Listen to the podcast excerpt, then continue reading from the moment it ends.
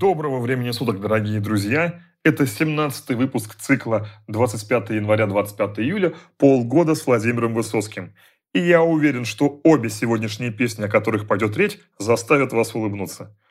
Причем к стилизациям под блатные песни относится только одна из них. Хотя ее вернее было бы назвать стилизацией не под блатную песню, а под романс, под классический романс. Она так и называется – «Городской романс». Вот такое немудреное название в честь целого жанра дал Владимир Семенович своему творению. Причем исполнял ее всегда нарочито романсово, томно перебирая струны, почти слезливо вытягивал историю несчастной любви в духе лучших российских произведений этого жанра за последние 200 лет, чем еще больше усиливал юмористическую, саркастическую силу этого произведения. И вот это сочетание высокого, сентиментального, романсового стиля с сутью рассказа главного героя делает это произведение одним из самых веселых в творчестве поэта. Если городской романс прочитать как стихотворение, то это будет, конечно же, смешно, но не так смешно, когда слышишь его как песню. К примеру, строки «позвал ненаглядную в привокзальный один ресторан». Что такое привокзальный ресторан? Ну, скажем грубо, забегаловка. Но герой же поет так, словно он повез даму в какой-нибудь метрополь, за столик с окнами у зимнего сада. Да и в ресторане он ведет себя как разудалый купец 19 века. Деньги рекой упускает, на икру не скупится. И как же смешно слышать от этого мелкого криминального элемента типично романсовое выражение «Я увидел ее и погиб», говорил, что жизнь потеряна, и у него даже есть кашне. Скажу от себя лично, вот это моя самая любимая песня блатного цикла Высоцкого.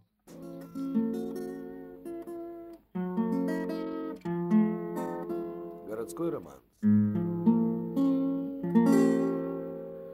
однажды гулял по столице, Двух прохожих случайно зашиб.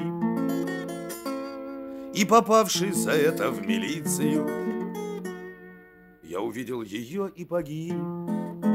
Я не знаю, что там она делала, Видно, паспорт пришла получать. Молодая, красивая, белая. И решил я ее разыскать. Шел за ней и запомнил парадное, Что сказать ей, ведь я ж хулиган. Выпил я и позвал ненаглядную привокзальный один ресторан. Ну а ей улыбались прохожие, мне хоть просто кричи караул одному человеку. По роже я дал за то, что он ей подморгнул. Я икрою ей булки намазывал, деньги просто рекою текли, я ж такие ей песни заказывал а в конце заказал журавли. Обещание я ей до утра давал, повторял что-то вновь ей вновь, я ж пять дней никого не обкрадывал. Моя с первого взгляда любовь Говорил я, что жизнь потеряна Я сморкался и плакал в кашне А она мне сказала я верю вам и отдамся по сходной цене. Я ударил ее, птицу белую, закипела горячая кровь. Понял я, что в милиции делала моя с первого взгляда любовь. Давайте разберем, что может быть непонятного современному слушателю в этой песне.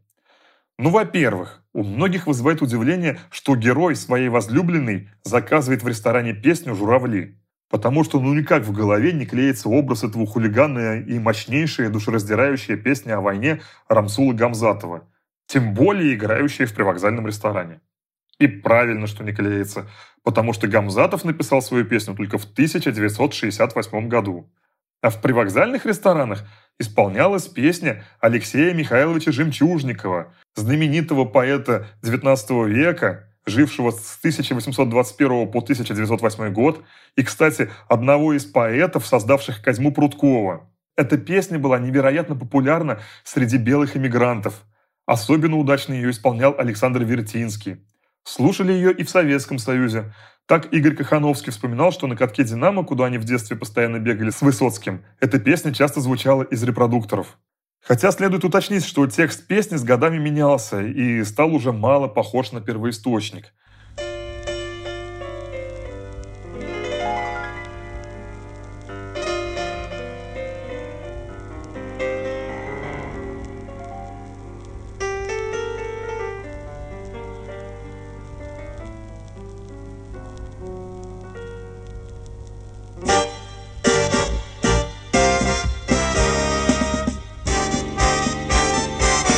Здесь под небом чужим.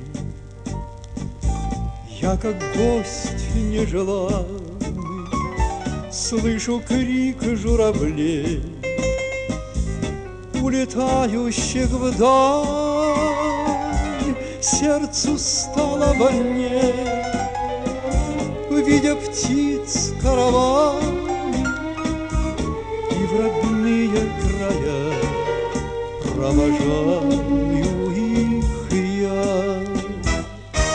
Вот все ближе они,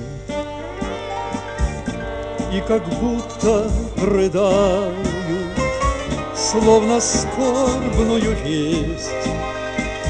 Мне они принесли из какого же вы? Из далекого края прилетели сюда ночлег журавли.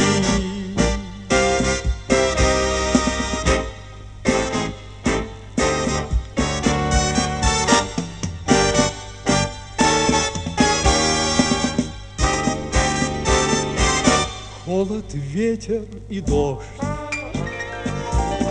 непогода и слякоть, вид угрюмых людей холодной земли. Ах, как больно душе, сердцу хочется плакать. Перестаньте рыдать надо мной, журавли.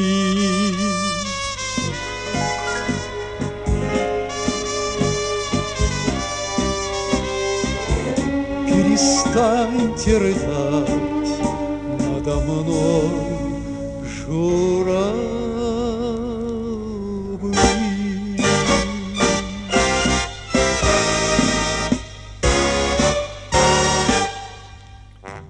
Еще, наверное, современному слушателю может удивить, что героиня могла получать паспорт в милиции. Но паспорта в СССР действительно выдавались в паспортных столах, которые находились при отделениях милиции.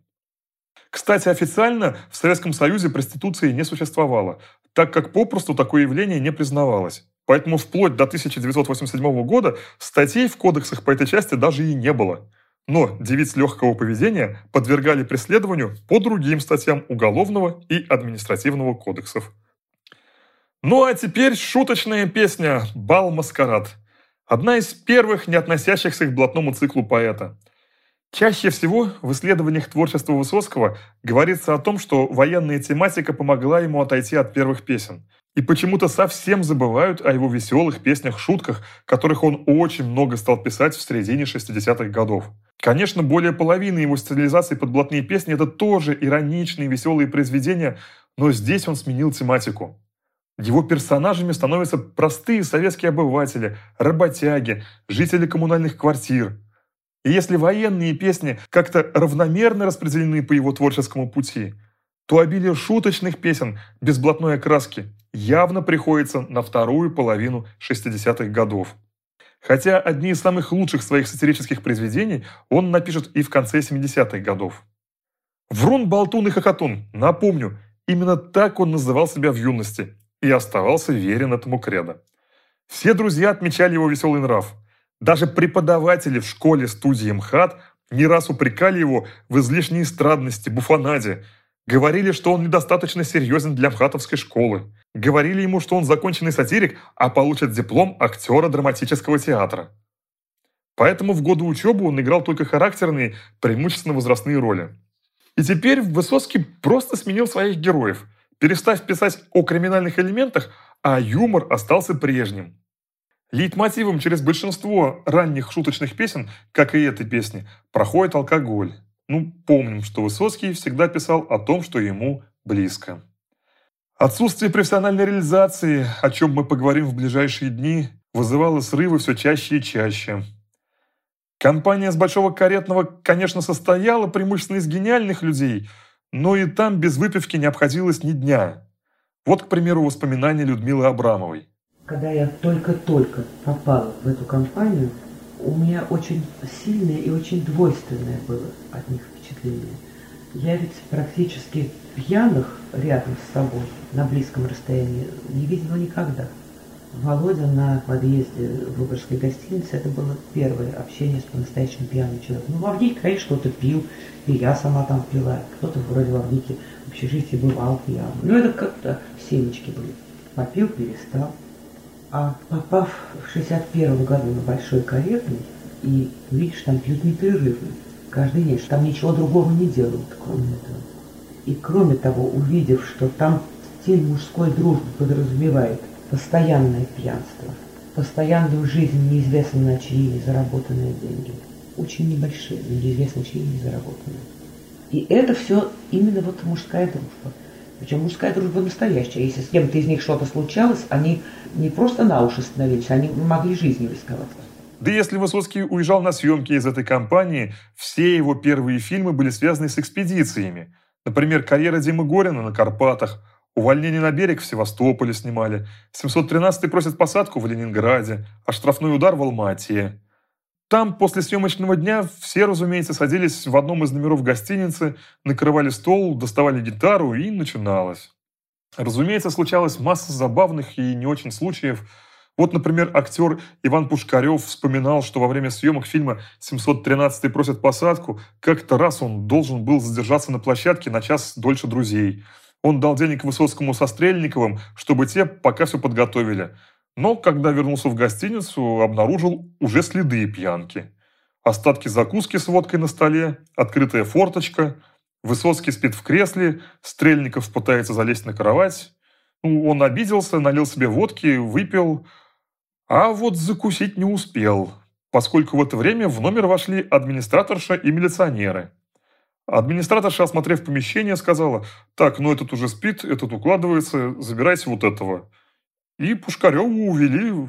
В отделении, конечно, разобрались, но протокол уже был составлен, и Пушкарев заплатил штраф 25 рублей, кстати, очень большая по тем временам сумма, из своего кармана за то, что из окна гостиницы на прохожих летела посуда и даже банка с зеленым горошком. Когда он вернулся в гостиницу, то уже очнувшиеся и продолжившие пьянство Высоцкий со Стрельниковым еще и наехали на него за то, что он так поздно. Эта история не легла в основу никакой песни Высоцкого. Это просто к тому, что проблемы с алкоголем у него уже начались. Он их осознавал и поэтому мог остро пошутить на эту тему, который был непосредственно причастен. Вот и эта шуточная песня «Бал-маскарад» непосредственно связана с этой темой. Давайте разберем, что может быть непонятно молодому современному слушателю. Комплексная бригада – это новшество начала 60-х годов. Суть была в том, что в бригаду входили рабочие разных профессий, но выполняющих сразу комплекс взаимосвязанных работ, чтобы провести сразу полный цикл производства а, вплоть до выпуска продукции. В каждом советском коллективе, школьный класс, студенческий курс, рабочая бригада и прочее должен был быть массовик – общественная нагрузка которого заключалась в организации культурно-массовых мероприятий для своего коллектива. Например, сводить в театр, в кино, в зоопарк. Ну вот массовик Колька из этой песни пошел дальше. Его размах общественной работы значительно шире.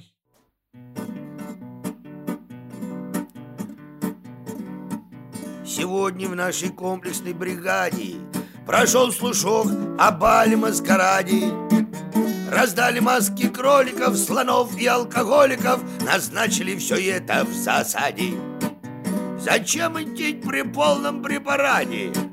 Скажи мне, моя рад с Христа ради. Она мне одевайся, мол, я тебе стесняюсь Не то, мол, как всегда пойдешь ты сзади. Я платье, говорит, взяла у Нади. Я буду нынче, как Марина Влади и проведу хоть тресну я часы свои воскресные Хоть пьяной твоей мордой, но в наряде. Зачем же я себя утюжил, гладил Меня поймали тут же в засаде. Ведь массовик наш Колька дал мне маску алкоголика И на троих созвали меня дяди. Я снова ощутился в зоосаде Глядь, две жены, ну две Марины Влади одетые животными, с двумя же бегемотами, я тоже озверел и встал в засаде. На утро дали премию в бригаде, сказав мне, что на бале маскараде я будто бы не только сыграл им алкоголика, а был у бегемотов я в ограде. Если копнуть глубже, то можно увидеть в этой песне не просто легкую шуточную историю о том, как напоили человека на празднике. Здесь Высоцкий смеется над всем коллективом, включая начальство. Главный герой один напился? А как же ему тогда премию дали? Вот неужели начальство не заметило, что он попросту пьян? А не заметить они могли только по одной причине. Только если были в таком же состоянии, как и главный герой. Но самое интересное, конечно, это появление в этой песне Марины Влади. Кто не знает дату появления этой песни, тот думает, что это такое легкое, веселое посвящение своей жене. Но до знакомства с ней еще несколько лет. Мягко говоря, в 1963 году Высоцкий и подумать о таком знакомстве не посмел бы. Не то, чтобы представить, чтобы она была его женой. Просто вся страна, включая и Высоцкого, была влюблена в нее после выхода на экраны фильма Андре Мишеля «Колдунья», сделавшего ее всемирной кинозвездой. Экранизация повести Александра Куприна «Олеся» с громадным успехом прошла и на экранах Советского Союза. Страну просто захлестнула волна подражания 18-летней Марине Влади. Фильм вышел в прокат в 1956 году. Можно даже сказать, что в стране был культ Марины Влади. Все женщины стали носить длинные распущенные волосы, старались подражать ее походке, даже взгляду. А мужчины мечтали о такой женщине, как колдунья. Кстати, саму Влади очень долго после этого фильма называли колдуньей. Наверное, это все-таки лучшая роль в ее карьере.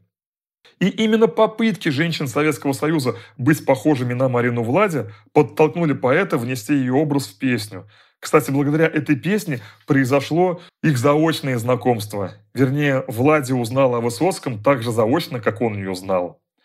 Марина Влади, которая на самом деле Марина Владимировна Полякова, дочь иммигрантов из России, в 1967 году приехала на Московский кинофестиваль и взяла с собой двух сыновей, Игоря и Пьера, которых определила в пионер-лагерь, чтобы и под ногами не мешались, а заодно лучше изучили русский язык.